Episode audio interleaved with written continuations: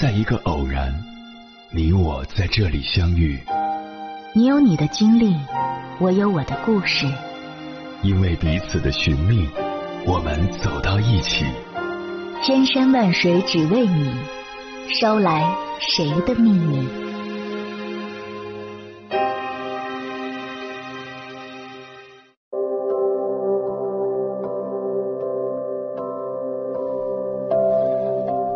欢迎回来，各位夜行者，这里是正在直播的中国交通广播心灵夜话栏目《千山万水只为你》，深夜不孤单，我是迎波，我要以黑夜为翅膀，带你在电波中自在飞翔。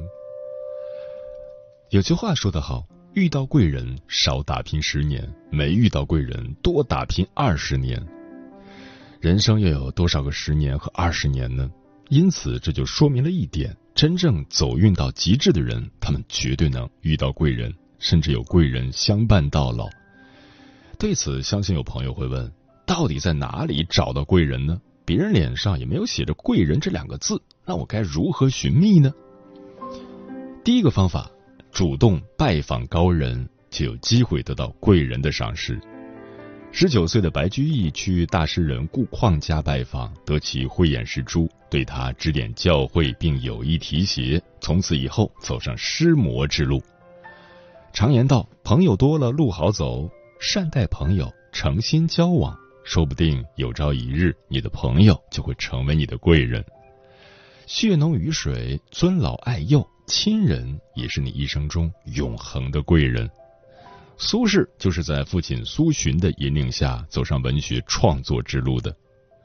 时机不成熟时，要耐心等待贵人的出现。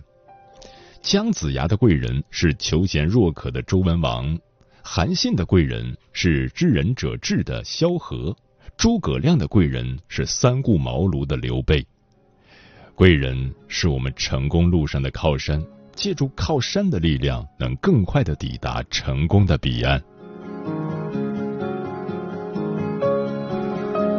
除了寻找生活中的贵人之外，我们还应该到书中寻觅贵人。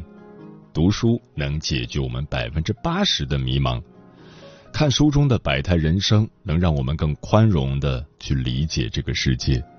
那些看不懂的事、参不透的道理、走不出的困局，都能在书中找到答案。纵观历史，那些成为别人贵人的人。无一不是靠自身努力、认真读书而成才的。比如老子，他曾是图书馆馆长，在图书的世界里不断吸收营养，最终写出了千古名篇《道德经》。寻找贵人，还有最关键的一条，就是努力提升自己。一个自己没有非常强烈的成功欲望的人，身边是不可能有贵人出现的。人之所以要努力，就是为了把命运攥在自己手里，而前提是做好自己的知识储备、经验储备、心理储备。因为这个世界上没有谁可以一直帮你，也没有人能够替你成长。提升自己，只有靠自己的力量，一步步往前走，你才能离想要的生活越来越近。人生最好的贵人，永远是一路提升的自己，一路蜕变的自己。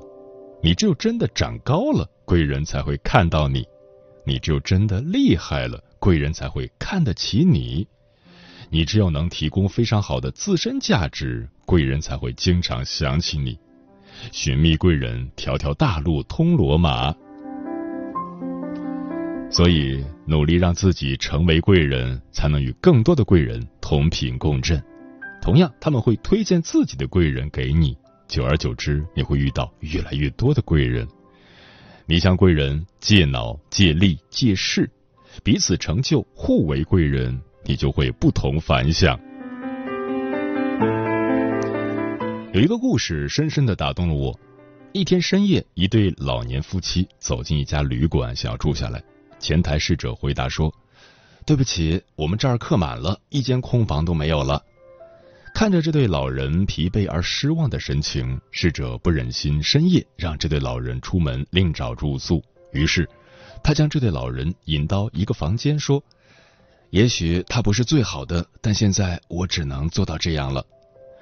老人见眼前的房间既整洁又干净，就愉快的住了下来。第二天，当他们来到前台结账时，侍者却说：“不用了，那是我的值班间。祝你们旅途愉快。”原来侍者自己一晚没睡，在前台工作了一个通宵。两位老人十分感动，说：“孩子，你是我见过的最好的旅店经营者，你会得到报答的。”侍者笑了笑，把老人送出了大门。两个月后，侍者接到了一封信，打开里面有一张去纽约的单程机票，并附有简短的附言，聘请他去做另一份工作。侍者乘飞机来到纽约，按信中所标明的路线来到一个地方，抬眼一看，一座金碧辉煌的大酒店耸立在他的眼前。原来两个月前的那个深夜。他接待的是一个有着亿万资产的富翁和他的妻子。富翁为这个逝者买下了这座大酒店。富翁深信他会经营管理好这个大酒店。这就是全球赫赫有名的希尔顿饭店首任经理的传奇故事。从这个故事中，你会感受到，当你献出你的爱心，成为别人的贵人的时候，别人也成为了你的贵人。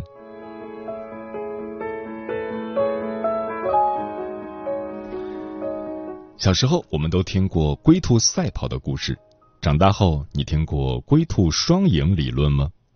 龟兔双赢理论是指，在山地时，兔子把乌龟驮在背上跑到河边，到了河边，乌龟又把兔子驮在背上游过河，这就是双赢。而把龟兔双赢理论运用到人际关系上，那就是彼此成就，互为贵人。接下来，千山万水只为你，跟朋友们分享的文章选自附小书，名字叫《蓦然回首，贵人就在你身边》。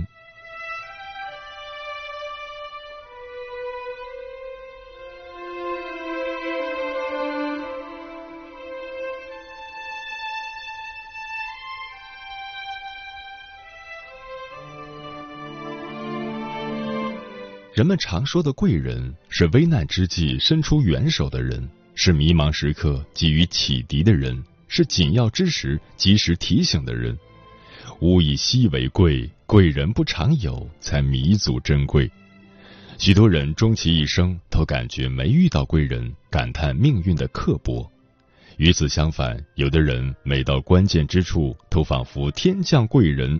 有的顺风顺水，有的功成名就，好像他们得到了命运的青睐。然而，纵观他们的人生轨迹，少有天上掉下的贵人，更多是用心培养的人脉。不常见玛丽苏式的奇遇，往往是艰难求索的寻找。贵人是否有密码？贵人是否在身边？贵人是否能塑造？我们可以从身边的这三类人中寻找答案。懂得珍惜，把长辈转化为贵人。父母是每个人的启蒙者，长辈是我们小时候最重要的老师。然而，随着日渐成长，许多人都认为平凡的长辈代表着落后与愚昧，与他们渐行渐远，甚至背道而驰。殊不知，平凡的长辈是帮你承担试错成本的人，是最无私的分享者，是最真诚的帮助者，是最热情的领路人。听取长辈的建议，借鉴精神品质，才能少走弯路，收获人生中的第一位贵人。曾国藩以善于下笨功夫著称，他常说：“天下之至拙，能胜天下之至巧。”而这股踏实守拙的劲头，来自于父亲曾林书。曾国藩小时候资质平庸，曾林书资质则更差。他一生参加了十七次科举考试，到四十三岁时才考中秀才。曾国藩没有因为父亲的屡试不中而看不起他，也没有觉得科举之路没有前途。他充分吸取父亲的经验，利用父亲的人脉资源，并将坚持不懈的韧劲作为一生重要的处世哲学。曾国藩后来官至两江总督、直隶总督，被封为一等义勇侯。但他一生都对普通的父亲心怀感恩，经常对照自省，并将曾林书的思想凝练为曾氏家训。正是这份珍重与谦逊，让曾国藩从父亲身上收获颇多，受益终身，而父亲也成了曾国藩人生中的第一位贵人。俗话常说：“家有一老，如有一宝。”长辈丰富的人生经验和人脉资源，对于初出茅庐的年轻人是重要的财富。世界从来不缺天才。但更多人难以用短暂的一生开辟一个全新的领域，所以聪明的人总是能在长辈取得成就的领域继续奋斗，以几代人的深耕实现阶层跨越。阿尔弗雷德·克鲁伯是克鲁伯家族第四代继承人，他的曾祖父、祖父完成了家族原始积累，让克鲁伯家族在当地赫赫有名。看似是含着金钥匙的他，却因为父亲弗雷迪·里希的经营不善而陷入困顿。父亲三十九岁就撒手人寰，留下他和母亲相依为命。十四岁的阿尔弗雷德继承了父亲的小破钢厂和负债，他没有卖掉钢厂还债，而是和母亲一起搬进工厂，和工人一起干活，艰难维持运营。后来，他和弟弟发明了新式勺子制造工艺，钢厂才扭亏为盈。吃到了创新红利的他，发明了无缝轮毂、后膛装填火炮的革新技术。凭借着技术优势，其生产的武器迅速打开了市场，有的甚至远销当时的大清国。克鲁伯也做大做强，成为了著名的百年企业。如果阿尔弗雷德选择改换道路，就没有后来享誉世界的克鲁伯家族。很多人出身普通又不甘于平凡，就选择背井离乡或者独自闯荡，眼里看到的都是蓝海，实际身边全是子弟。所以，走别人走过的路，对于大部分普通人来说是一条捷径。那么，如何从长辈那里学习经验、获得帮助，就要摒弃娇娇二气。长辈可能不会智能手机的最新功能，但往往是深耕某一领域多年的专家。长辈可能没有太高学历，但往往有做人做事的满腹经纶。长辈可能不是大领导，但他的手机中可能存着关键人物的号码。所以。想要开发长辈的资源，就要摒弃自以为是，把长辈当老师，主动接近，真诚请教。其次，还要认识到每个人都是社会动物，都有利己心理，关系再近也不能恃宠而骄，要懂得感恩，提前铺路。给予帮助的长辈要舍得付出，滴水之恩涌泉相报，下次有事好求人。提携照顾的长辈要经常汇报，让他看到自己的成长；位高权重的长辈要经常走动，拉近感情，为下一步做好铺垫。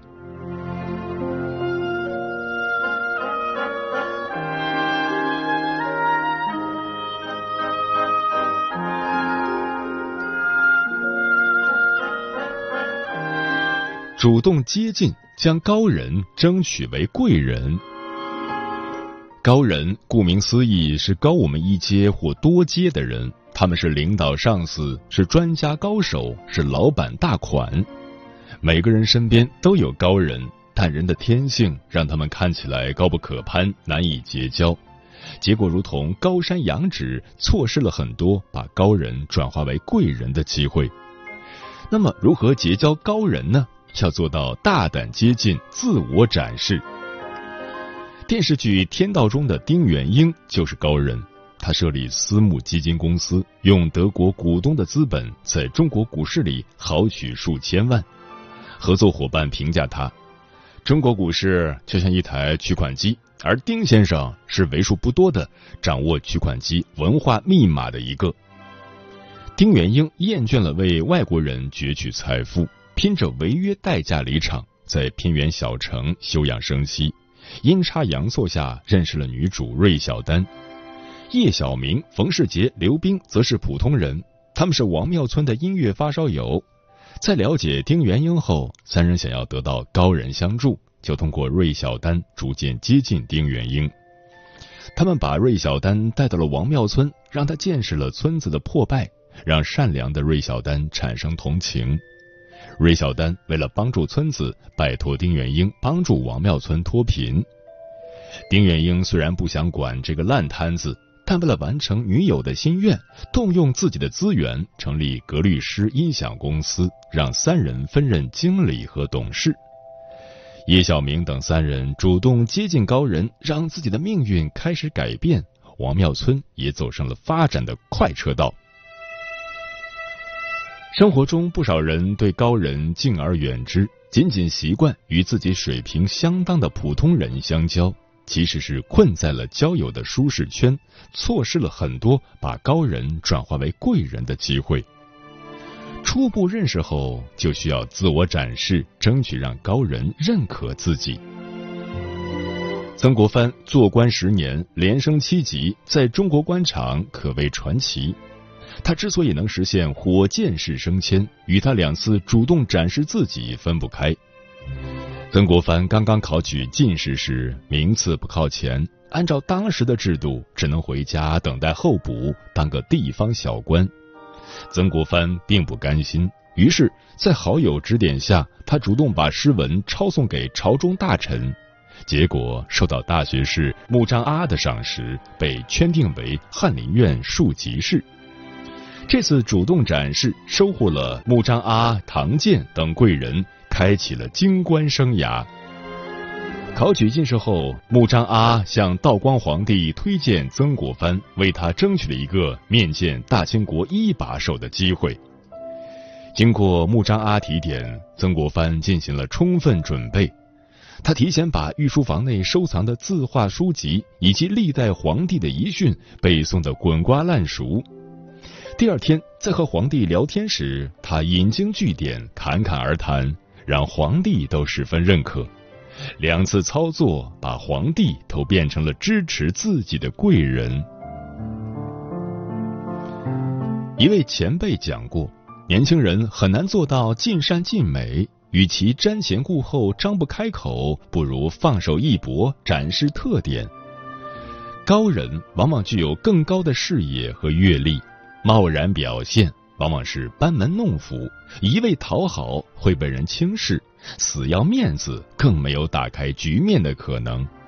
最好的方法是以真诚实在的态度，以精心准备的状态，在自己擅长的领域勇敢的为自己争取。没争取到，顶多当个小丑；争取到了，人生也许会有新的风景。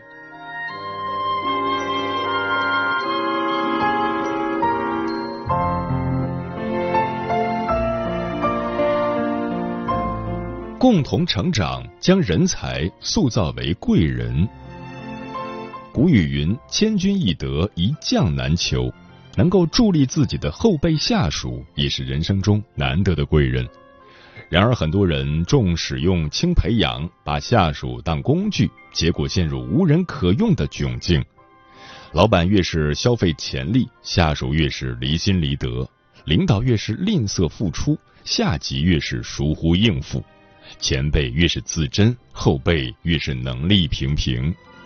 所以，想要把人才培养为贵人，就要以诚相待，共同提升。海底捞的 CEO 杨丽娟被誉为最强打工仔。她从初中辍学的服务员到上市公司 CEO，不仅个人完成了人生逆袭，还为海底捞做出了巨大贡献。海底捞的创始人张勇刚刚认识杨丽娟时。他在一家小餐馆当服务员，不仅一个月仅有一百二十块钱的微薄薪水，家里还负债累累。张勇看到他聪明勤快，就想把他挖过来。来的第一年过年时，杨丽娟家讨债的债主把能搬走的东西都搬走了，眼看年没法过，后面的债主也应付不了，杨丽娟的妈妈想让她去找人借八百块钱。八百块钱对当时的杨丽娟来说可谓是一笔巨款。杨丽娟一时找不到人，母女俩急得直抹眼泪。得知这一情况后的张勇没有犹豫，直接支取八百让她还债，帮助杨丽娟解了燃眉之急。这一举动打动了杨丽娟，她暗自发誓：从此海底捞就是家，谁要损害公司利益，我就跟谁拼命。在以后的几年里，杨丽娟用行动证明了自己的价值。她到大街上一个客人一个客人的拉客。将宾至如归的服务态度融入了海底捞的血液。他每天冲锋在一线，为了抓好采购吃回扣的问题，他扮成老太太跟着采购员买菜。他为了公司敢拼命。有一次，三个喝醉的客人动手打了女服务员，几个男服务员气不过动了手。后来，对方叫来六十个人来砸店，杨丽娟带着一百多名服务员对峙。她冲在最前面。十九岁，他当上了四川简阳第一家海底捞店的店长；二十一岁，来到西安的第一家外地分店担任管理工作；三十岁，成为公司唯一一个副经理；三十四岁时，掌管所有门店运营，带着海底捞征战海外；四十三岁时，出任 CEO。海底捞和张勇的成功凝结了众多杨丽娟们的努力，而员工的死心塌地也始于张勇的真诚。张勇和杨丽娟亦师亦友，有时像兄妹般亲密，有时保持上下级的严肃。张勇逼着杨丽娟读书学习，手把手帮带她成长，在她想要放弃时，就不断支持鼓励。张勇自然是杨丽娟的贵人。而杨丽娟这样的下属也是张勇的贵人，只是这位贵人不是找来的，而是自己塑造的。马斯洛需求层次理论告诉我们，生理的需要和安全的需要属于低层次需要，情感归属的需要、尊重的需要和自我实现的需要属于高层次需要。对于人才来说，工资多少、待遇好坏当然重要。但更重要的是成长快慢、未来预期，所以想要发掘、培养人才，就要帮助人才实现价值。就像迈克尔·阿布拉肖夫在他的管理学著作《这是你的船》中所写到的：只有帮助人们发挥他们的潜力，实现他们的价值，你才能完成那些在传统的命令控制体制下看似不可能的任务。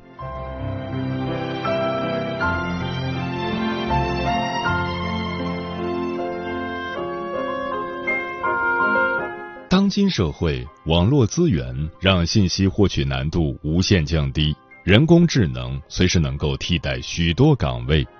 在这种新形势下，教会徒弟饿死师傅的传统逻辑，在许多行业已经过时。上下一心，以老带新，才能发挥团队的力量。贵人在哪里？众里寻他千百度。蓦然回首，你会发现他就在你身边。把长辈当成贵人，珍重爱戴，人生快车道向你招手；把高人当成贵人，主动争取机会的大门为你敞开；把下属当成贵人，培养塑造成功的壁柱近在眼前。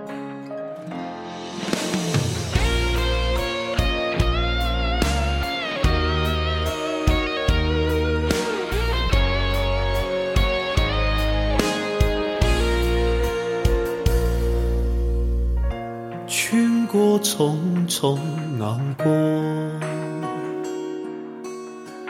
未能够感动众生。走过生命一趟，看背影铺满伤痕，拥抱心中理想。未怕辗转半生，喜欢漂泊里歌唱，命运却仿似扯线的风筝。尘世有几多贵人伴我勇敢的转身归来，沧海起风云。遇上此生的贵人，共你喝彩的决心，不负情义两无限。